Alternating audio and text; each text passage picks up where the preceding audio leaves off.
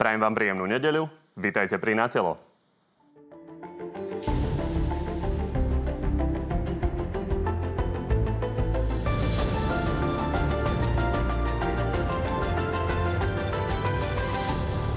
Pandémia mierne poľavuje a minister zdravotníctva po týždňoch konečne priniesol aj nejaké pozitívne správy. Budeme môcť pravdepodobne postupne uvoľňovať opatrenia. Otvorenie škôl, obchodov či svahov má ale prísť až po veľkej vlne testovania. Certifikát, ktorý de facto môže platiť až 16 dní, nedáva žiaden zmysel. Opozícia sa chystá do ulic pre podpisy pod referendum. Smer ale kritizuje hlas za jeho prístup. Prečo za každú cenu sa budem tlačiť dopredu a ukazovať sa, ja to urobím? No a okrem toho máme pre vás dnes úplne čerstvý prieskum preferencií strán. No a našimi dnešnými hostiami sú minister obrany za Oľano Jaroslav Náď. Dobrý deň. Dobrý deň, prajem. A podpredseda hlasu Richard Raši, takisto dobrý deň. Príjemný deň, prajem. No a od tejto chvíle môžete opäť hlasovať o tom, ktorý z oboch pánov vás presvedčil viac. Nájdete to na našej stránke tvnoviny.sk. Páni, poďme na prvú tému a to je testovanie. Naozaj zažívame veľké testovanie, ešte aj najbližšie dni budeme zažívať a poďme sa pozrieť, ako sa rodil ten kompromis v tom, že polovica regiónov sa bude testovať druhýkrát, polovica nie. Tuto je. My sme chceli 1%. Ja osobne by som bol za 0,5. To sa už približuje k štatistickej chybe. Tak e, Milan Krajniak prišiel s návrhom, ktorý by mohol vyhovovať aj Saske. Typický politický kompromis. Pán Naď, máte konzilium odborníkov, máte pandemickú komisiu. Ako je možné, že takéto rozhodnutia, ktoré sa týkajú zdravia, sa rodia na základe politického handlu? Ty chceš tak, ja chcem tak, tak dajme uprostred. Áno, inak môžem potvrdiť presne tak, ako to bolo v tej dokrutke urobené, tak to aj bolo. My sme presadzovali 0,5%, Richard Sulik 1% a e, Milan Krajňák potom prišiel s tým, že však to urobíme tak, že druhá polovica, e, teda polovica, ktorá bude v lepšej situácii a na to Richard Sulik povedal, že on je s tým e, ochotný žiť a že to bude akceptovať. My sme mali e, informácie aj počas toho prvotného testovania na jeseň od konzilia odborníkov. Tí presadzovali v tom čase, myslím, 1,5%. Na e, ústrednom krízovom štábe zase, zase presadzovali 0,7%. A tiež sú tam odborníci z rôznych oblastí. No tak viete, to potom si vyberte, že ktorého odborníka budete akceptovať a ktorého nie. Na konci dňa to, to bolo... dať hlasovať a tam by vám povedali, akým spôsobom chcú Komu a ktoré, napríklad v pandemickej komisii. V pandemickej komisii oni dajú jedno stanovisko, e, tak ako dali aj vtedy. To bolo myslím 1,5%. Následne potom sa aj ospravedlnili, že to bolo vysoké číslo. E, na 0,7% dali na ústrednom krízovom štábe. E, Pán minister, odborníci... čiže odborníci nevedia, čo chcú, tak vy musíte politicky rozhodnúť Nie, a Milan že... Krajniak navrhnúť Nie, viete, kompromis? U nás sa veľmi často hovorí o tom, že čo si myslia odborníci. Ale odborníci nemajú jeden hlas, pán redaktor. Odborníkov si dáte 10 vedľa seba, každý je rešpektovaný, každý má vzdelanie, každý má adekvátnu pozíciu a budú mať rôzne stanoviska. To sa snažím vysvetliť veľakrát aj ľuďom aj na sociálnych sieťach, keď komunikujem, že to nie je o tom, že jeden odborník má rovnaký hlas ako iný ako iný. Jednoducho každý e, má svoj názor, má ho podkutý svojimi vedomostiami skúsenosťami, svojou skúsenosťou a teraz ktorému z nich budete uh, považovať Priznávate, za... že nechceli 0,5. 0,5%, že nechceli, no však e, oni ani nevedeli ten, tú pozíciu, ktorú má predseda vlády, alebo z ktorou išiel na, na rokovanie vlády o tom, ako, ako, ako dá nejaké stanovisko. My sme hovorili, že 0,7 sme dali na jeseň a že 0,7 bolo uh, relatívne vysoko, pretože sa to ukázalo, že sme mohli ešte viac znížiť E, to zamorenie chorobou, preto sme išli na 0,5, aby sme mali väčšiu výzvu pred sebou. A, a ďalej to bolo samozrejme o tom, aby sme dosiahli konsenzus v rámci vlády a ja som rád za ten konsenzus, ktorý sa dosiahol a myslím si, že aj tie čísla, ktoré sme videli, e, že 2 milióny ľudí v podstate do soboty sa prišlo aj otestovať, e, to považujem za veľmi dobré čísla a je to len dobre pre Slovenskú republiku, že sa nám podarilo 22 tisíc ľudí identifikovať, ktorí by teoreticky mohli tú chorobu ďalej roznášať. Dobre, pán naši krúti hlavou, tak nech sa páči. Reakcia. No v každom prípade, keďže hovoríme o koronavíruse a o chorobe, tak o postupe by mali rozhodovať odborníci. A keď sa nevedia odborníci dohodnúť na jednom čísle, tak nech sa dohodne konsenzuálne číslo, ale odborníkov, pretože tu sa nám stalo, že pri chorobe, ktorá mimochodom má na svedomie, ako povedal pán premiér Matovič, 4300 mŕtvych kvôli konaniu či nekonaniu vlády, a miliardu, viac ako miliardu ekonomických škôd, tak nám tu zomierajú ľudia a preto si myslím, že keď hovoríme o chorobe, ktorá je potenciálne smrteľná, tak jediným rozhodovaním by mali byť odborníci a nie politici. A prepačte, ale asi nie je úplne normálne, keď o tom, že sa v druhom kole pretestuje polka Slovenska bez ohľadu na to, bez ohľadu na to, aký bude výsledok testovania, rozhodne minister práce a sociálnych vecí Bakalár Krajniak. Ako, toto nie je normálne. Myslíme na to, že 4300 mŕtvych, ktorý som povedal, je výsledok práce a nepráce tejto vlády a jednoznačne je to preto, lebo odborníci nebývajú vyslyšaní A opakujem, opakovanie plošného testovania malo byť robené, ktoré má byť o týždeň, má byť robené na základe toho, čo na základe tohto testovania povedia odborníci. A keď sa rozhodnú, že to bude 1%, bude to 1%, keď menej alebo viac, ale vieme, že to bude rozhodnutie ľudí, ktorí majú skúsenosti s liečením aj s chorobou a nebude to rozhodnutím politickým, pretože potom to vyzerá tak, že to druhé kolo testovania na polke krajiny robíme iba preto, aby sme tieto testy minuli. Nie, lebo, lebo iba preto- prepáč, len doko, dokončím. Pretože to znamená, že aj keby teoreticky po testovaní, pán reaktor, vyšlo čísla blízke nule, aj tak by sme podľa rozhodnutia vlády to druhé testovanie robili. Preto vravím, že malo byť jasne dané na základe vyhodnotenia prvého kola nejaké číslo odborníkmi, na základe ktorého by sme postupovali v liečení a v boji proti tejto chorobe. Opakujem len v rýchlosti, zareagujem, nebudem to e, zdržiavať. E, 4300 ľudí e, je menej ako výrazne menej ako je polovica krajín, v krajinách Európskej únie na počet obyvateľov. Čiže ak vy tu hovoríte o tom, že 4300 ľudí umrelo a že to je výsledok zlého vládnutia, tak potom môžem povedať, že viac ako e, polovica krajín Európskej únie má ešte horšiu vládu ako Slovensko, lebo tam majú väčšie umrtia. Jednoducho zavádzate. Čo sa týka jedného... Treba jednej... len povedať, že aktuálne v tom rebríčku sa posúvame naozaj nepríjemne. Ale dobre, niekto mal, teraz zase vy mne e, neskáče do rečí, niekto mal e, výsledky zlé na jar, o to mal jednoduchšie na jeseň. Niekto mal ľahšie na jar, o to mal komplikovanejšie na jeseň, lebo jednoducho k tomu premoreniu tak či tak príde, bez ohľadu na to, aká vláda je, v ktorej, v ktorej krajine už to ukazujú, nechajte ma len prosím dohovoriť, už to ukazujú čísla. Jedna miliarda eur škody je vždy polovica z toho, čo sa rozkradlo za vaše vlády každý rok, lebo 2 miliardy bolo určené nezávislými odborníkmi, že sa rozkradli za jeden rok vládnutia Smeru. E, keď hovoríme o tom, že v ktorých e, poloviciach sa bude, alebo v ktorých okresoch sa bude, alebo nebude testovať, ani v jednej analýze, ktorú, ktorá bola e, prezentovaná odborníkmi, sa ne, nehovorilo o tom, že okres Revúca by bol komplikovaný. Hej, ani v jednej. Dnes sa ukazuje, že do včerajších dát, uvidíme, čo prinesú dnešné dáta, do včerajších dát je Revúca určite v prvej trojke, ale pravdepodobne najhorším okresom na Slovensku. Takže podľa e, dát rôznych odborníkov, ktorí hovorili, že tam netreba testovať, tak by sa tam netestovalo. A my sme dneska zistili, že je to nové ohnisko. Na sme zistili, že také ohnisko je Stará Ľubovňa a Púchov, kde sme absolútne e, nevedeli, že tam sú ohniska a pri testovaní sa to ukázalo a vďaka tomu sme zachránili množstvo životov. A posledná vec, že aby sa minuli testy. No ja vás môžem uistiť e, naozaj, pán Raši, a veľmi úprimne, že my budeme nakupovať ďalšie testy, pretože to, o tie testy je tak obrovský záujem zo samozpráv, z firiem, z nemocníc samozrejme a tak ďalej, že my nemáme problém minúť testy, my budeme nakupovať ďalšie testy, e, pretože tie testy sú nevyhnutne potrebné na to, aby sme zamedzili ďalšiemu šíreniu tej nemoci. Dobre, ja už len dodám k tomu, čo ste povedali, že iné krajiny mali e, masívnejšiu prvú vlnu, tak my máme masívnejšiu druhú vlnu. Minister Krajčí navrhoval, aby ste prijali rýchlejšie lockdown, aby Áno. ste ho neprijali. Ja súhlasím s Čiže tým, čo hovoríte. vlna naozaj mohla a súhlasím aj s tým, čo hovorí pán, eh, pán Krajči. Samozrejme, ja si pamätám tú diskusiu na vláde veľmi dobre.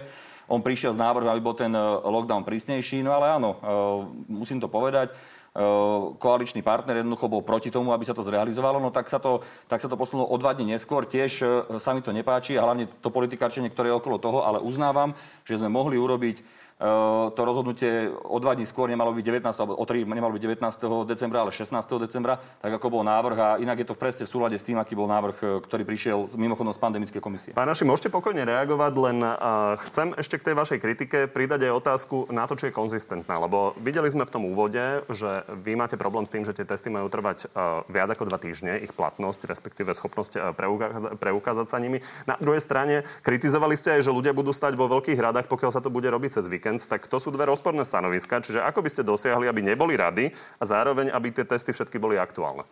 No, veľmi jednoducho. Toto testovanie, tak ako sa robí celonárodne, celoslovensky a povinne, sa robiť nemalo. Hovoríme Keby to... bolo regionálne, Keby bolo tak by sa region- takisto tvorili rady v tých to- regiónoch. Nie je to pravda. Keby bolo iba regionálne, mohli sa stiahnuť kapacity mobilných odberových jednotiek do jednotlivých regiónov a tieto rady nemuseli vznikať. A musím sa vrátiť ešte raz k tomu. Nie, ja som si vymyslel... Takže keby to bolo treba v 30 okresoch, tak ste presvedčení o tom, že by sa to bez problémov dalo Dalo by urobiť za sa to- víkend. dalo by A to by, to by už hlas podporoval? Pán redaktor, keby to bolo v regiónoch cieľene fokusovanie, tak ako je napríklad u zamestnávateľov, tak toto testovanie cieľené regionálne by sme podporili. A vrátim sa späť, nie ja, nie hlas, som povedal, že 4300 mŕtvych máme kvôli nekonaniu. Povedal to predsa premiér Igor Matovič a takto zhodnotil prácu vicepremiéra svojej vlády Richarda Sulika, keď povedal, že kvôli jeho nekonaniu máme 4300 mŕtvych a miliardu ekonomických škôd. Čiže my, ne, my nehovoríme nič. Ja som citoval predsedu vlády, ktorý takto oznámkoval svojho koaličného partnera. A ešte raz sa vrátim k tomu. hovorili sme aj pred touto akciou celoplošného testovania sme za to, aby sa plošné testovanie robilo na základe regionálneho princípu, na základe najväčšej infekčnosti v regiónov, alebo tam, kde je vyššia miera možnosti nakazenia napríklad pri zamestnávateľoch. Mnohí z nich musia zvážať svojich zamestnancov. Čiže za cieľené, fokusované regionálne testovanie Len tam by ste nemali, pán Raši, tie údaje, ktoré som vám teraz povedal, na základe čoho by ste vybrali tie cielené okresy, keď by ste nevedeli, ako to je v prípade Revúcej, že patrí medzi najhoršie okresy na To- to Slovensku. nie je pravda. Je to pravda, pretože podľa PCR aj podľa antigenového testovania, ktoré prebieha v jednotlivých momkách, tá Revúca absolútne nevyšla medzi top problematickými e, regiónmi, takisto ako nevyšli na jeseň Púchov a Stará Ľubovňa. A iba na základe screeningového testovania teraz sme zistili, že Revúca je problém. A takisto sme na to prišli e, na jeseň Púchov a, a Stará Ľubovňa. To znamená, keby sa nerobilo plošné testovanie, tak o niektorých e, regionálnych, ako vy hovoríte, problémoch a ohniskách by sme ani len netušili. A dnes by si v Revúce mysleli ľudia podľa nejakých e, čísel, ktoré sú, že sú niekde okolo 20. miesta alebo kde. A zrazu by zistili, že pozor, však oni sú v prvej trojke. Jasne, pán Naď. Otázka ešte- padla, ešte je relevantné na ňu odpovedať, takže pán Raši. Čiže zo 79 okresov, ktoré máme, je Revúca jediný, kde sa asi niečo odhalilo a to ešte uvidíme na základe dát dopredu.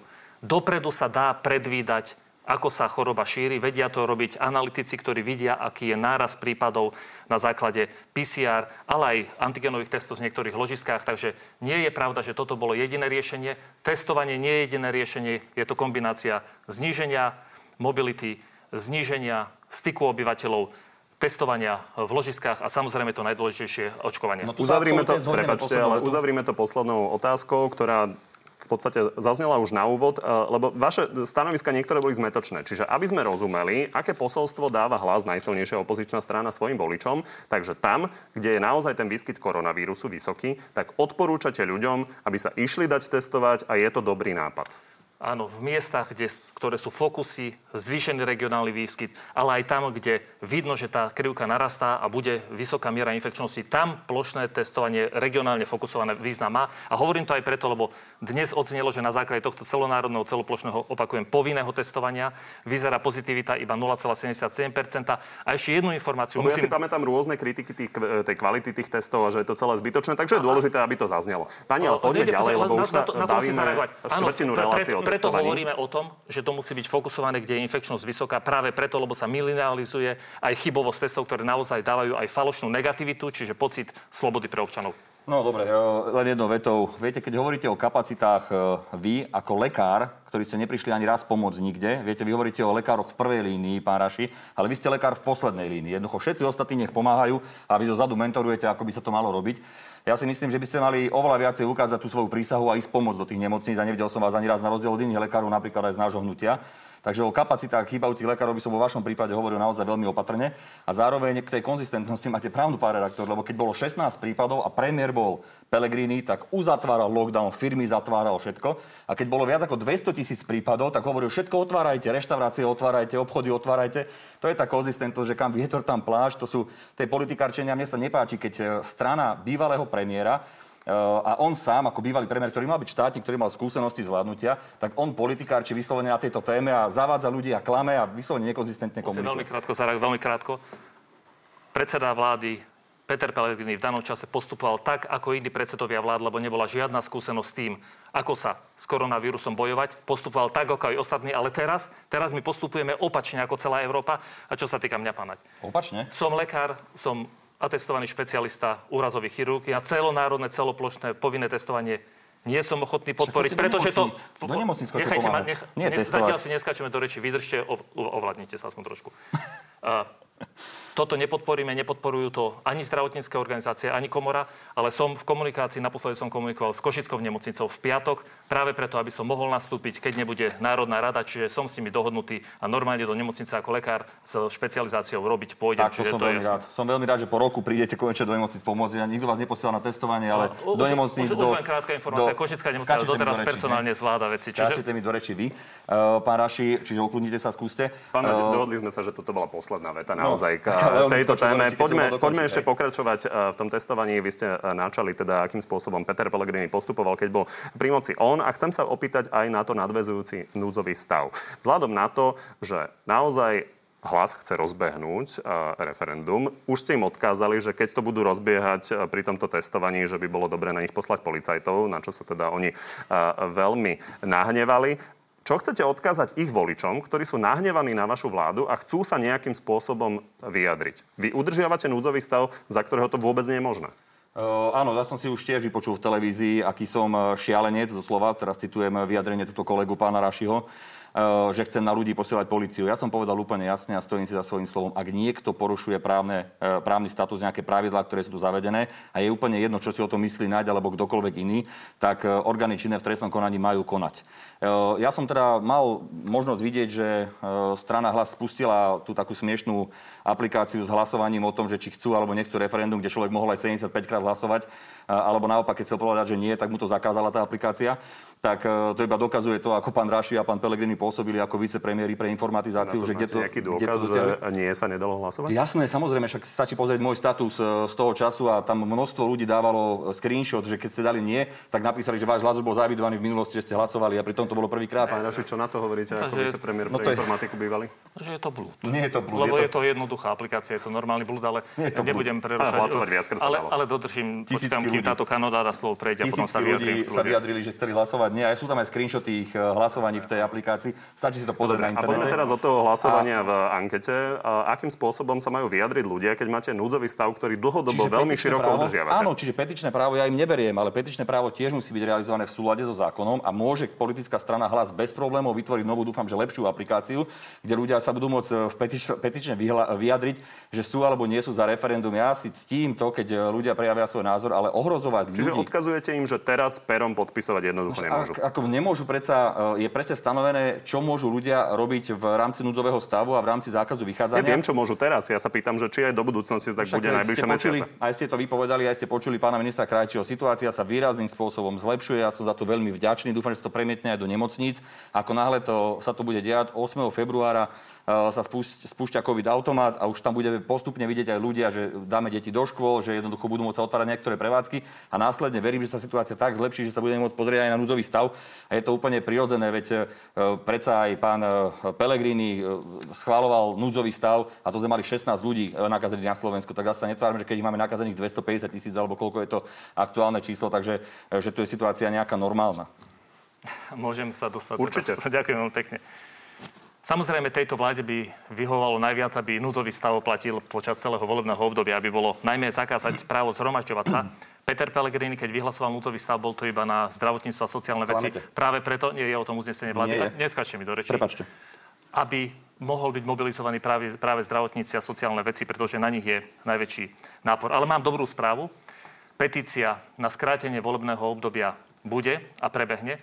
Samozrejme všetkým odporúčime, aby využili online formu v zmysle stiahnutia si petičného hárku, lebo zákon hovorí o tom, že petičný hárok musí byť vypísaný a podpísaný. Ani my nemáme záujem na tom, aby sa ľudia nakazili počas petície, čiže každý si bude môcť petičný hárok stiahnuť, bude ho môcť e, vypísať, bude môcť ho poslať. E, v najbližších dňoch e, o tom rozhodne petičný výbor. Naozaj nám chodia stovky dotazov nielen od našich priaznicov, ale od priaznicov koaličných aj opozičných strán, ktorí chcú vyjadriť svoju volu a chcú podpísať petíciu za vypísanie referenda. Tej organizácii Takže... referenda sa ešte dostaneme. Teraz išlo o tú pandemickú stránku toho. Pán, Pán Naď má na druhej strane pravdu, že idete porušovať pravidla, respektíve ste ich chceli porušovať. Nie, nie, nie, nie, takže neviem, prečo je neadekvátne povedať, že policia vás môže riešiť. Nie, pán to nie je to pravda. Aj počas celoplošného, celonárodného testovania sa to dalo vyriešiť veľmi jednoducho mnohí starostovia, ktorí nás oslovili a ktorí chceli využiť tento akt na petíciu, vraveli, že oni petičný hárok položia vedľa miesta, kde sa ľudia registrujú na, na testovanie a každý z nich sa môže rozhodnúť, Rozumiem. či svojim, Peter Pellegrini to bol minulý týždeň a toto nepovedal. Či, či, ale však my sme, toto je detail a reálne fungovanie daného procesu, aby nedošlo k ohrozeniu, pán redaktor. Čiže ani to nemohol povedať. Poriadku, váš predseda to tu mohol povedať. Dve veľmi Pán minister, prepáčte, mali ste naozaj oveľa viac slova, dve, ako, ako pán Raši. Som chcel, naozaj. Jedna je tá, že zhromažďovať sa, samozrejme ľudia uh, môžu, ale nech za adekvátnych, v adekvátnych situáciách a nie tak, ako sme to videli, keď aj vaši poslanci chodili bez e, rúšok aj tade po, ani po meste ani jeden a, a vaši bývalí kolegovia zo Smeru a, a, tým, a, tým, a tým nakazili ďalších určite množstvo ľudí. A posledná veta, e, vy hovoríte o tom, že núdzový stav bol iba na zdravotníctvo, jednoducho je to protiústavné, však to by ste mali vedieť ako bývalý podpredseda vlády, že e, núdzový stav môžete vyhlásiť iba s geografickým, ale nie, nie že oblasti len na zdravotníctvo. To je protiústavné, to sa nedá, ústava to nepozná. To znamená, že to, čo ste vtedy prijali, bol právny paškvil a jednoducho odborníci na, na núdzový stav, na krízové situácie to vysmiali celý ten dokument. To iba dokazuje tú profesionalitu, ktorú ste mali. Musím, To musím, boli veľmi dlhé dve vety. Aby, aby som aspoň 20% času, ktorý má pán Naď mohol mať, ja by som bol teda veľmi rád. Nemám, nemám ani záujem o remízu. Ešte raz, petícia bude, bude to pripravené a odporúčané tak, aby sa minimalizovalo riziko e, nakazenia hocikoho. A už sa veľmi teším a, všetkým ľuďom vravím, ktorí na to čakajú, že toto príde. A to, čo prijala vláda v minulosti, bolo prijaté naozaj iba pre zdravotníctvo. Práve preto, lebo tento núdzový stav zakazuje ľuďom sa stretávať a preto je opakovane predlžovaný. Vráťme sa k pandémii. Pán Raši, vy ste sa naozaj veľmi silno opierali do Štefana Holého pre jeho výnimku na cestovanie do Británie, čo je samozrejme odôvodnené, riešili to aj médiá a treba sa na to pozrieť. Korektne na druhej strane, teraz sa vám to vypomstilo tým, že Nový čas nafotil pána Pellegriniho, ako bolo riešiť svoje obleky. A vy ste reagovali na to, že veľmi schudol. Tak ako majú ľudia tomuto rozumieť? Že ten, čo schudol, tak môže si ísť riešiť oblek a ten, čo pribral, nie? Alebo ako? Aj to je výsledok naozaj chaoticky príjmaných opatrení, pretože vy si môžete ísť dať opraviť obu, môžete si ísť dať opraviť mobil, ale keď vám treba opraviť pracovný odev, a bohužiaľ pre nás je pracovným odevom oblek, tak túto možnosť nemáte. A možno je to dobré prirovnanie. Mimochodom, Peter Pellegrini povedal, že pokiaľ ten oblek mu samozrejme neopravili a pokiaľ čokoľvek porušil určite a bude mu daná pokuta, tak ju bez problémov zaplatí. Ale myslím si, že toto je to výborné prirovnanie ku a porovnanie arogancia papalášizmu. Takže my porovnávame to, že Peter Pellegrini si musel ísť dať opraviť oblek, aby jednoducho reprezentuje aj krajinu, reprezentuje aj stranu. A to porovnávame s papalášizmom, keď Borisa Kolára navštívili neznáme ženy, ktoré boli u neho celú noc, pričom ľudia nemohli ísť navštíviť svojich zomierajúcich príbuzných. Keď sa konala koaličná rada, v nemocnici, keď bol zákaz návštev a mnohé matky nemohli byť so svojimi deťmi v nemocnici, ktoré tam boli liečené. Keď Štefan Holý chodil do Anglicka ako na klavír, lebo on tam bol 5 alebo 6 týždňov za sebou a nedodržiaval opatrenia ani ktoré boli na Slovensku platné pri návrate, ale ani tie, ktoré boli platné vo Veľkej Británii. Tak, tak Naši, toto, na, na, nie, presne tohto tieto si, isté slova, úplne identické, tohto hovoril si- pán Erik Tomáš Ale- teraz vo 5 minút 12. Ja len aby som vysvetlil, ja nehovorím, že je to, že je to to isté. Len ste Tak- boli tvrdí, tak sa pýtam, že či my sa sme- vám to My sme, nevypomstilo. my, my sme tvrdí aj teraz.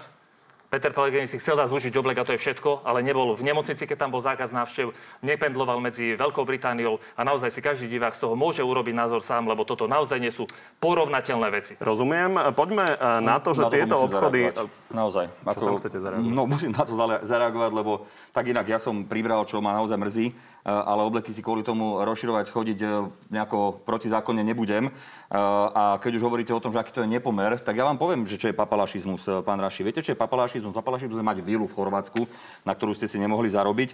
Papalašizmus je lietať štátnym špeciálom. Vy hovoríte, že za pánom Borisom Kolárom chodilo nejaké množstvo žien tak ja neviem, či nejaké množstvo žien alebo mužov chodilo s predsedom vlády nejaký, ne, kajtade vládnym špeciálom. E, Aj to je papalašizmus a to je trošku iný papalašizmus ako to, že pán e, vicepremier hovorí pri všetkých problémoch, ktoré to e, prinieslo a oprávnenej kritike, išiel do práce. Viete, on išiel do práce, on išiel na úrad vlády riešiť veci. On nešiel e, do svojej chorvátskej vily, ku ktorej sa nechce priznať, alebo nešiel vládnym špeciálom s kamarátmi niekde na vile. Pán minister, Áno, pán minister, Holý, toto je papalašizmus, Pán minister, prepačte, ale toto nie je pravda, lebo pán Holý využíval tú výnimku na to, aby cestoval za rodinou. To, že sa vrátil potom do práce je iná vec, ale on cestoval za rodinou a využil na to výnimku. Ale musím zareagovať ja, lebo prichádzame do osobných útokov. Nikdy som žiadnu vilu nemal v Chorvátsku, ani nebudem mať. Ja viem, ani, napísali na vášho kamaráta Ale nie- nie- To pán- vieme. Pán, pán redaktor, už, už začíname ísť na úplné dno. Nie je to pravda, nikdy to nebola pravda a nebude to pravda. Proste o to jednoducho záujem nemám a, a nikdy to pravda nebude. Začínate byť osobní, lebo chýbajú vám argumenty a musím sa k tomu vrátiť, lebo v tejto krajine vládne úplný chaos. Máme tu tisícky mŕtvych, z ktorých premiér obviní podpredsedu vlády. Máme tu, No, lebo toto je to kľúčové a zvládanie Nie, pandémie. snažíte sa uh, jednoducho Nie, nie. zmeniť tému, aby sa Ja- nie, nehovorilo o vy- tom, vy že ste- máte v ale- Chorvátsku ale je to- vilu, je to že je napísaná na vášho nominanta. Pa- pán- Uh, jednoducho, to viete, viete, minister, sklzli? dohovoriť pána Že Rašiho. Je to, No, úplná, je, to úplná, je to úplná hlúposť. Nebola to pravda, nikdy to pravda nebude. Dobre, Viete, to sú, páni, poďme na situáciu v koalícii, ktorú uh, teda samozrejme ovplyvňuje aj tá situácia s koronavírusom. Ale jedna aktuálna kauza, a to je 400 tisícová dotácia pre združenie premiérovho poradcu Pavla Kalinského. Richard Sulik k tomu povedal toto. Je to presne to, čo sme my kritizovali za minulej vlády, takže očakávam, že sa s týmto premiér veľmi jasne vysporiada. Pán Kalinský napokon sa vzdal tej funkcie u premiéra. Na druhej strane, pánať, prečo sa toto vôbec stalo? Áno, e, a je to Lebo oprávnené. tie peniaze zatiaľ stále má dostať. Áno, áno, a je to oprávnené aj to, čo zaznelo a aj to, čo povedal Richard Sulik, je pravda. Jednoducho, my sme takéto veci v minulosti kritizovali, len rozdiel je v tom, že teraz sa k tomu postávame úplne inak. Poprvé, samozrejme, že tá žiadosť o, tie, o ten grant, myslím, že na ministerstve životného prostredia, bola podaná ešte za predchádzajúce vlády v roku 2019. Vyhodnotené to bolo za predchádzajúce vlády začiatkom roku 2020. A rozhodnuté bolo za vášho nominanta pána Budaja. Áno, toto všetko beriem a akceptujem práve kvôli tomu. Inak to chcem povedať, že pán Kalinský o tom neinformoval na, na vláde nikoho, bol externým poradcom, e, pracoval na kontrakt a nikto netušil, že on má nejakú žiadosť danú, čo je chyba. A samozrejme, z tohto hľadiska je to aj kritika z mojej strany. Premiér mu ponúkal, aby sa stal jeho hovorcom, takže bola tam naozaj veľká Áno, dôvera. len jednoducho netušil o tom, že on tam má nejakú žiadosť. Keby bol vedel, že tam má nejaká žiadosť, tak mu povieš, že toto musíš okamžite stiahnuť alebo niečo podobné. Nestalo sa to. Teraz čo sa udialo? Samozrejme, na rozdiel od bývalej vlády, kedy by sa vyhovárali, že Šoroš a mimovládky útočia proti e, ľuďom a tak ďalej, tak tuto padlo rozhodnutie okamžité. E, Pavol Kalinsky skončil ako poradca, to je prvé rozhodnutie. Druhé rozhodnutie urobil pán minister životného prostredia Budaj, ktorý požiadal generálnu prokuratúru okamžite o preverenie celého procesu. A potom sa môžeme baviť o tom, a, a už sme sa na tom aj dohodli politicky v rámci hnutia, že jednoducho budeme meniť legislatívu, že keď niekto bude chcieť akýmkoľvek spôsobom aj externe spolupracovať s, so štátnou správou, bude musieť deklarovať, že nemá žiadne e, e, žiadosti o grant alebo niečo podobné, jednoducho e, nemá nejaké problematické veci, ktoré by mohli prísť, lebo toto je samozrejme otázka dôvery, že či e, takému človeku dôverujete, že má tam nejakú žiadosť alebo nie. Zároveň Dobre, aby môžem povedať, to je dôležité. aby diváci tomu Toto je dôležité. rozumeli, aký slúb tu práve dávate. Áno. Čiže máme tomu rozumieť tak, že akýkoľvek človek, ktorý bude či už interne alebo externe s Interne nimi už nie si, spolupracovať, tak nie je možné, aby mal akékoľvek podnikanie s eurofondami a aby čerpal akékoľvek dotácie tohto Áno, typu. toto sme sa dohodli. Kedy to bude prijaté? Politicky sme sa na tom dohodli dnes. To znamená, že e, budeme to smerovať k zmene legislatívy a urobíme to. Čiže Lebo do troch mesiacov to Tak bude. určite, v najbližšej dobe to budeme riešiť. Ešte jednu veľmi, veľmi dôležitú vec, aby, chcem, aby ste vedeli. Uh, predseda vlády uh, naozaj uh, očakáva, že sa k tomu postaví aj Pavol Kalinský adekvátnym spôsobom a to v najbližšej dobe. A kam smerujem? No smerujem k tomu, že aj ja osobne si myslím, že tie peniaze by jednoducho nemal prevziať, lebo on ešte na určite nemá. Uh, napriek tomu, že som presvedčený o tom, že nedošlo k žiadnemu pochybeniu, tak napriek tomu si myslím, že politicky je veľmi dôležité, aby sme ukázali, že jednoducho tie peniaze nedostane. Ale je to na ňom. Uh, on, Potom bude znova s vami spolupracovať? to som nepovedal, ani si to nemyslím, pretože jednoducho nastala Dobre, situácia, že neinformoval. Tak odpovedám na vašu otázku. Tak zase. Rozumiem. Uh, Pán toto je pomerne rýchla reakcia. Ak to takto dopadne, tak to pomôže systému ako takému. Určite áno. Uvidíme ešte, ako to dopadne. No, pán Kalinsky nie je jeden. Keby na to neprišli médiá, keby sa do toho nebušilo, tak tie 400 tisíc eur dostane. Máme e, nedávno medializované prípady, že neziskovky, ktoré sú blízko poslankyň Záborskej a Verešovej, takisto dostali z Ministerstva práce sociálnych vecí peniaze. Máme tu návrh zákona o verejnom obstarávaní, ktorý výrazne znetransparentňuje celý proces verejného obstarávania. Čiže táto vláda naozaj systematicky pracuje na tom, aby, aby všetko, čo deklarovala, aby úplne Treba porušovala. povedať, že v koalícii na tom nie je zhoda a ten návrh zákona sa bude prepracovávať. No, no ale zatiaľ nemáme žiadnu inú verziu a kritizovali to úplne všetci. Ja len dodávam A- stanovisko ostatných koaličných A máme tu aj rozličité výbery. Pamätáte si naposledy, ja budem citovať opäť e, premiéra Matoviča, keď e, pri kritike Richarda Sulika pred pár dní povedal, aj tak bolo jasné, že tie testy nakoniec vezme od vopred vybranej firmy. Čiže táto vláda niečo deklarovala a úplne opak robí a naozaj pán Kalinský až poradca premiéra externý a 400 tisíc, ktoré mal dostať z ministerstva životného prostredia, je naozaj krásny príklad toho, ako iné hovorili a iné hovorili o tej robia. disproporčnosti a na začiatku relácie. Vám príde adekvátne, že vlastne hlavnými kritikmi toho ste vy, keď máte za sebou hlas a smer a históriu spravovania eurofondov, polmiliardové korekcie. Pán Žiga napríklad bol vašimi nominantmi e, obvinený z korupcie.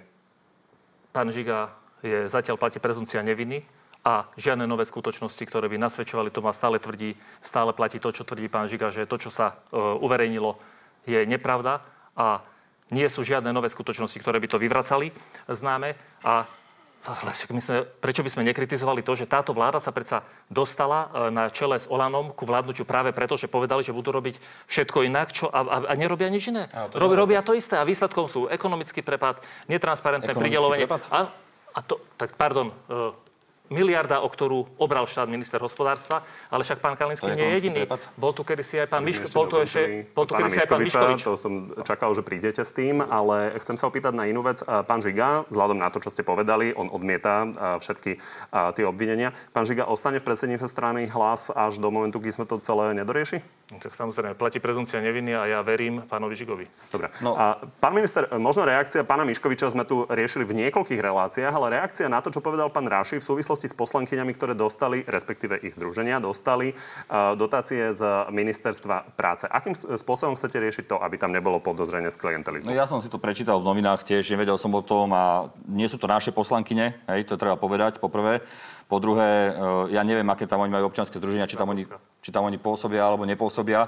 A pani Verešová a pani Záborská sú z ktorého Pani Verešová odišla z hnutia Olano ešte pred parlamentnými voľbami pani Záborská je z Kresťanskej únie, áno, kandidovala za nás a neviem, aké má občianske združenie. Prosím? Je vo vašom klube. Áno, je v našom klube. Hovorím, že ja neviem, neviem, aké má nejaké občianske združenie alebo niečo. Ja to neviem ani posúdiť. Ťažko sa mi k tomu vyjadruje. Dostali niečo z ministerstva práce podľa toho, čo som čítal v novinách, ale ja predpokladám, že dostali presne na, na tie isté aktivity, za ktoré dostávali peniaze aj v minulosti, lebo oni majú nejaké občianske združenia, ktoré sa dlhodobo... Ľudí toto zaujíma, lebo vy ste mali naozaj sluby, že budete transparentní a že budete sa správať úplne inak ako dovtedajšie vlády. Čiže ide o to, akým spôsobom budete pristupovať pri takýchto konfliktoch záujmov eh, k vašim ľuďom. Mňa by nenapadlo, ja to poviem úprimne, pán Kovačev, mňa by nenapadlo, aby som ja mal nejaké občianske združenie, ktoré budem presadzovať niekde, aby bolo v nejakých, ja neviem, výzvach alebo niečo podobné. Hej? Mňa by to nenapadlo. Ja keď som dokonca len ešte ako opozičný analytik, keď som bol, keď som išiel do opozičnej strany, tak som to dal verejnosti najavo, že jednoducho od tohto momentu nie som nezávislý analytik, lebo idem do politickej strany a od toho momentu ma nenapadlo dávať si nejaké žiadosti na, na čokoľvek. Dobre, čiže inými čiže... slovami hovoríte, že sa to jednoducho nedá vyriešiť? No, nehovorím, že sa to nedá vyriešiť, ale je to mimo mojej kompetencie. Ja to samozrejme otvorím aj na rokovaní, keď budeme mať stranické a tak ďalej, ale ja neviem, na čo oni dostali peniaze a viete zase veriť všetkému, čo si človek prečíta. E, to sám o sebe som si prečítal množstvo vecí Dobre. aj vďaka vláde pána Rašiho, že čo som aký nebezpečný človek a potom cúvali veľmi rýchlo. Ale musím zareagovať dve veci. V prvom rade netransparentné verejné obstarávanie. Prosím vás, pán Raši, ako naozaj však majme Boha pri sebe, ako keď vy budete hovoriť o netransparentných verejných obstarávaniach, tak to už, je, to, to už ani nie je, že, že nejaké negatívne, to je vtipné. Potom, e, keď vy hovoríte, že žiadne nové skutočnosti nie sú v prípade pána e, Žigu, vy viete, vy, vy ste mali, vy máte, vy máte nejaký vstup do vyšetrovacieho no, spisu, keď to viete? Aha, od neho máte informáciu. No tak keď máte no, od neho vy, informáciu... Vy máte nejaké iné? No ja nemám, ale ja nebudem no, tvrdiť, že sú nové alebo nie sú nové. Vy tvrdíte, že žiadne nové nie sú, ale my vidíme, že pán Žiga jednoducho politicky mŕtvy, už ste ho stiahli, už ho nikde nie je vidno. Preto, lebo vy veľmi dobre viete, že to nie je len tak. A zďaleka to nie je o jednom kajúcníkovi, ako som si dočítal, že niekto z vás povedal, ale jednoducho je tam súhra veci, ktoré sa dostávajú však v médiách, aktuality to dávajú dosť relatívne často von, že jednoducho ľudia, ktorých ste vy nominovali, vaši nominanti začínajú spievať vo veľkom a vy sa bojíte. A pretože sa bojíte, čo to bude znamenať, preto sa snažíte rýchlo to vyriešiť cez nejaké predčasné voľby alebo niečo, lebo jednoducho viete o tom, že, že horí. Že horí, tá lamica je, palica je natiahnutá a vy sa bojíte, že praskne. A keď praskne, bude veľmi veľký problém.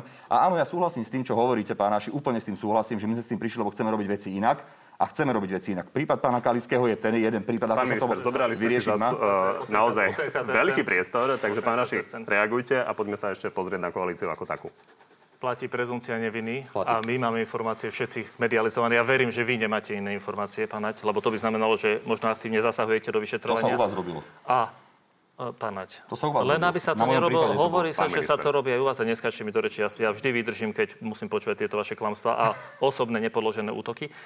Chcem povedať, že vidíte, že ani nekomentujeme, ani nezasahujeme do vyšetrovania, aj keď sa to týka jedného z našich členov, lebo je len obvinený, je len obvinený. Takisto bol obvinený pán Nať, takisto bol obvinený pán Kiska a mnohí ďalší.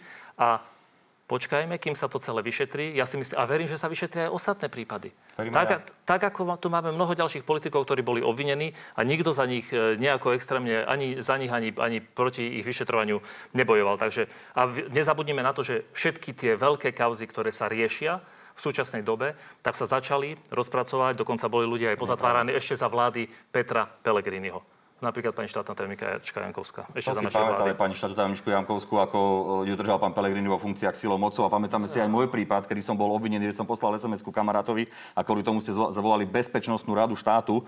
To bol unikát po kockách a po psovi pani Tomanovej som bol ja tretí prípad Bezpečnostnej rady. Jednoducho my vieme o tom, ako za vlády Smeru, vášho otca, politického všetkých, pána Pelegriniho a tak ďalej, ako, ako e, zasahoval, sa zasahovalo do orgánov činných v trestnom konaní a množstvo vecí sa ešte len dostane von a ja sa veľmi teším na to, keď sa budeme baviť o tom, že akým spôsobom fungovalo vojenské spravodajstvo za vášho nominanta pána Balciara, akým spôsobom e, vstupovali rôzni politici do rôznej činnosti, vrátane tých, ktorí sa hýbu v blízkosti vašej. Pán minister, neviem, či to zdôveryhodňuje špeciálne v, oci- v očiach opozičných voličov, keď hovoríte množstvo vecí sa ešte dostane Áno, von. Jasné, to Áno samozrejme, že- lebo je množstvo spravodajských informácií, ktorými dnes pracujú a ja som jedným z príjemcov spravodajských informácií a jednoducho s tými vecami, vecami dnes e, robia orgány činné v trestnom konaní a keď, to, Takže keď to vyhodnotia... obvinia? No tak to ja nebudem hovoriť dopredu, nehnevajte sa na mňa, ale akože podľa mňa Naznačujete. tá nervozita, ktorá, ktorá je dneska v strane hlas Poďme, jednoducho poďme, poďme naozaj sa pozrieť na situáciu v koalícii. Môžete potom hneď reagovať. Pán vy ste veľmi emotívne reagovali na Richarda Sulika pár dní dozadu. Poďme sa pozrieť a, na vašu výmenu. Nehnevajte sa na mňa, ja už, ja už nemám síl. Nesúhlasíme s celoplošným testovaním. Mňa to už osobne prestáva baviť, naozaj. Pán Naď, jednoduchá otázka. Prečo sa toto deje? No, ja, ja by som rád vedel odpovedať na túto otázku, že prečo sa to deje. Ja sa snažím byť naozaj e, špeciálne k našim koaličným partnerom veľmi zmierlivý. Dokonca aj keď som dostal otázku od novinárov, že či e, kto prišiel s tým riešením horná polovica, dolná polovica okresov, tak som to nepovedal. Následne to povedali oni sami na tlačovej konferencii. Ale jednoducho, keď už e, ten pohár je plný a pretečie, tak už pretečie. A keďže ja som bol na, na vláde, kde naozaj opakovane zaznelo, že e, Richard Sulik podporuje plošné testovanie a dokonca na priamu otázku predsedu vlády, že je tu niekto, kto je proti, sa neozval nikto.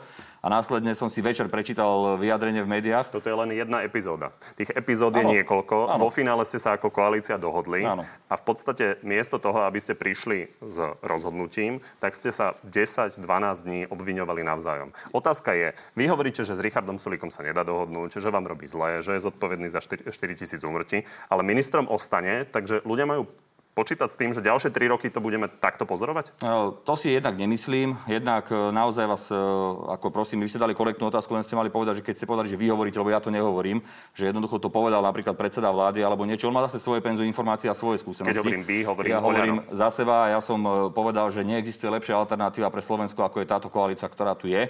Všetky ostatné alternatívy sú katastrofálne. Návrat mafie, návrat problémov, návrat zlodejín. Jednoducho toto je alternatíva voči tejto vláde. My sa hádame, ja uznávam, že sa hádame, ale hádame sa o obsahových veciach. My nie sme takí, ako to bolo v minulosti, že si sadol Danko s Ficom a s Belom Bugárom a rozdelili si dobre, tak z eurofondov dostane tvoja strana 50 miliónov a budeš ticho. Hej? Tak ako toto my nerobíme. Čiže hej? posolstvo. Takže ľudia Posolstvo majú je, počítať s tým, Richard Sulik ostane tam, kde ostane. Samozrejme, on má iný názor na to, akým spôsobom má kto pravdu alebo nemá v tom eh, prípadnom OK. postupe. Čiže ďalšie tri roky budeme pozorovať tieto Ja dúfam, že nie. Už hovorím druhýkrát, pán reaktor, že dúfam, že nie. Ja som naozaj ten Čo človek... urobíte? No však ja sa snažím aj na tej vláde a nie som sám. Je tam množstvo ľudí, ktorí naozaj e, apeluje na to, aby sme sa ukludnili, aby sme robili pre ľudí, veď v konečnom dôsledku množstvo, množstvo dobrých vecí sa podarilo zrealizovať Dobre, a toto je presne cesta, ktorou by sme mali ísť a nie hádať sa niekde vnútri, aj keď sa hádame o obsahových veciach a nie o financiách. Záverečná reakcia, poďme na prieskum. Ja tiež dúfam, že to nebude trvať 3 roky a že sa podarí urobiť predčasné voľby a skrátiť volebné obdobie, lebo žijeme v bezprecedentnom období, kde zomiera 100 ľudí denne, kde nazve premiér svojho ministra hospodárstva idiotom, kde človek, ktorý sa má starať o fungovanie, o to, aby čo najmenej trpeli prevádzky podniky, toho obviní z miliardovej škody, tak takto to naozaj nemôže fungovať a som presvedčený, že takáto vláda, ktorá sa nevie dohodnúť na ničom a výsledkom čoho, výsledkom čoho sú obete na životoch a ekonomické škody, nemôže túto krajinu ďalej riadiť. A ja verím, že sa to naozaj v petícii a potom aj v referende ukáže. A súhlasím s vami, verím, že toto tri roky naozaj trvať nebude. Poďme sa pozrieť na ten avizovaný prieskum preferencií, ktorý teda ukáže, ako to vidia voliči z hľadiska aj týchto hádok v koalícii. Pani, čo myslíte medzimesačne, kto mohol najviac narásť? Máte nejaký tip? Na nejakú stranu? Ja si myslím, že na tej hádke sme e, stratili aj my, aj, aj Ríšu Sulík. Takže možno, že, e, možno, že za ľudí, alebo, alebo... A nie, sme rodina, nie, za ľudí. Podľa mňa za ľudí. Ja si myslím, že plus minus by to mohlo byť podobné ako naposledy.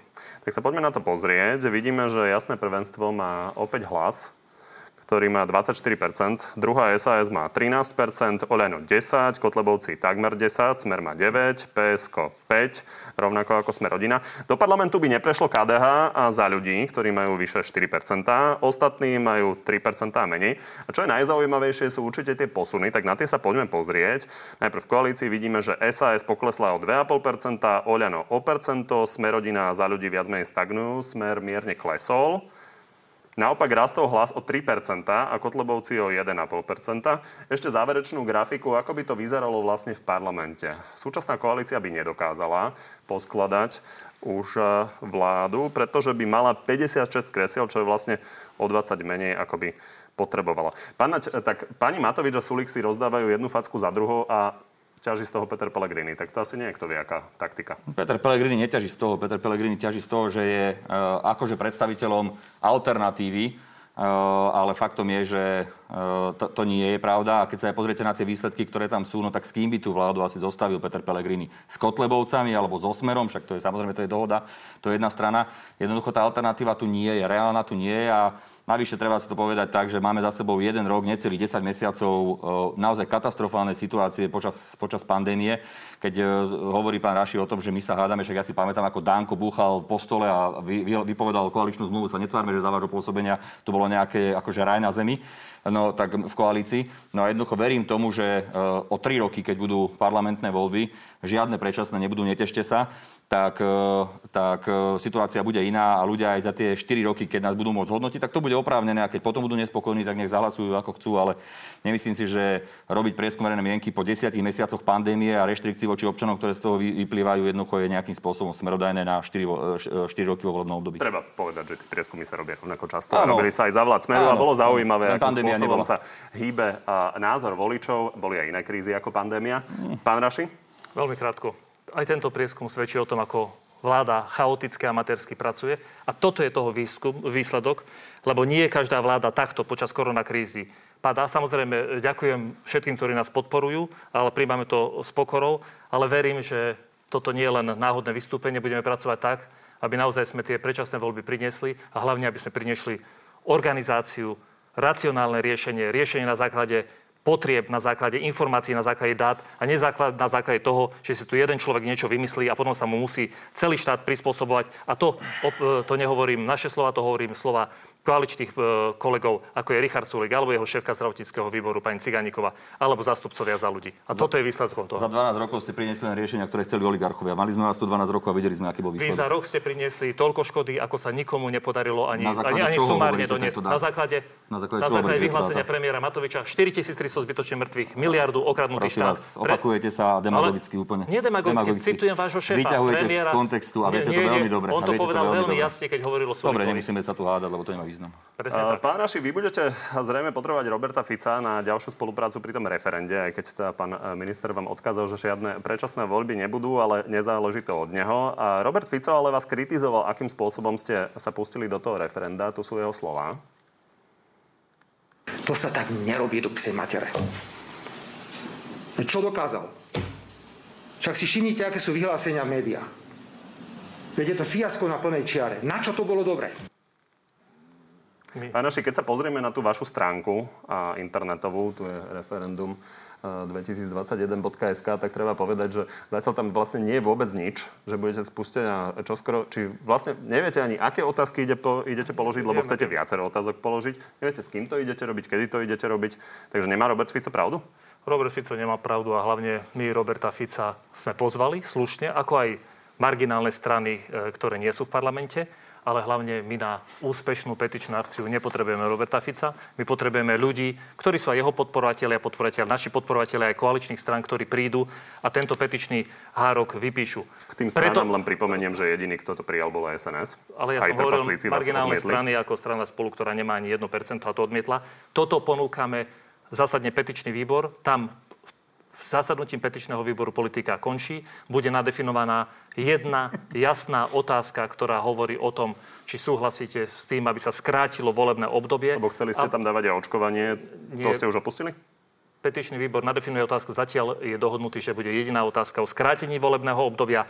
Táto bude daná každému, ktorý to chce. Ja sa na to veľmi teším, lebo aj Robert Fico možno svojim postojom, aj ostatní, ktorí túto petíciu odmietli, možno ukázali svojim voličom, čo si o vláde myslia a že ju vlastne nepriamo podporujú. Takže všetci, aj voliči Roberta Fica, aj všetkých ostatných sú vítaní, aby sa tejto petícii zúčastnili, aby to podpísali a tieto hárky poslali, aby zároveň dodržali všetky protiepidemiologické opatrenia a potom uvidíme, či bude dôvod na takýto smiech. Ešte jedna jednoduchá otázka, poprosím jednoduchú odpoveď. V prípade, že by naozaj hlas uspel, respektíve opozícia uspela, tak je jasné, že aj keby to referendum prešlo, musia to ešte odhlasovať poslanci v parlamente.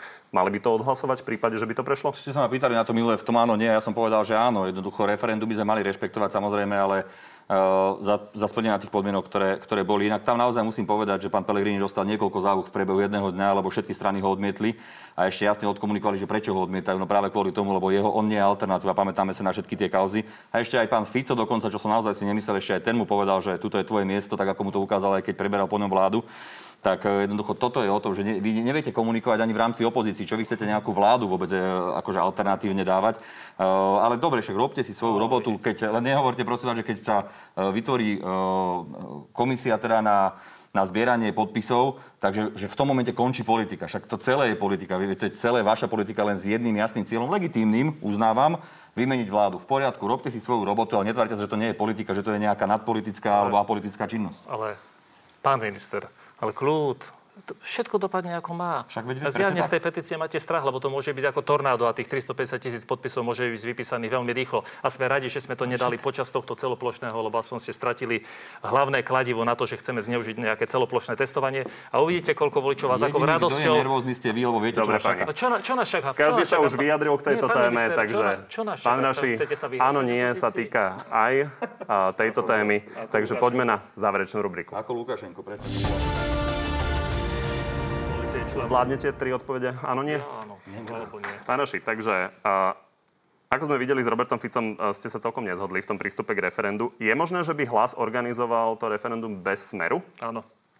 A Petr Pellegrini hovorí, že si ešte musí rozmyslieť, či sa dá zaočkovať proti koronavírusu. Budete mu to ako lekár odporúčať? Áno.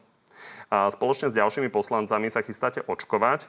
Pôjdete ako lekár symbolicky pomáhať do nejakej nemocnice potom? Pôjdem pomáhať úplne normálne do nemocnice, ale to očkovanie poslancov sa odkladá. E, možno nemáte túto novú informáciu, ale určite som dohodnutý s nemocnicou a pôjdem tam normálne robiť, nielen symbolicky.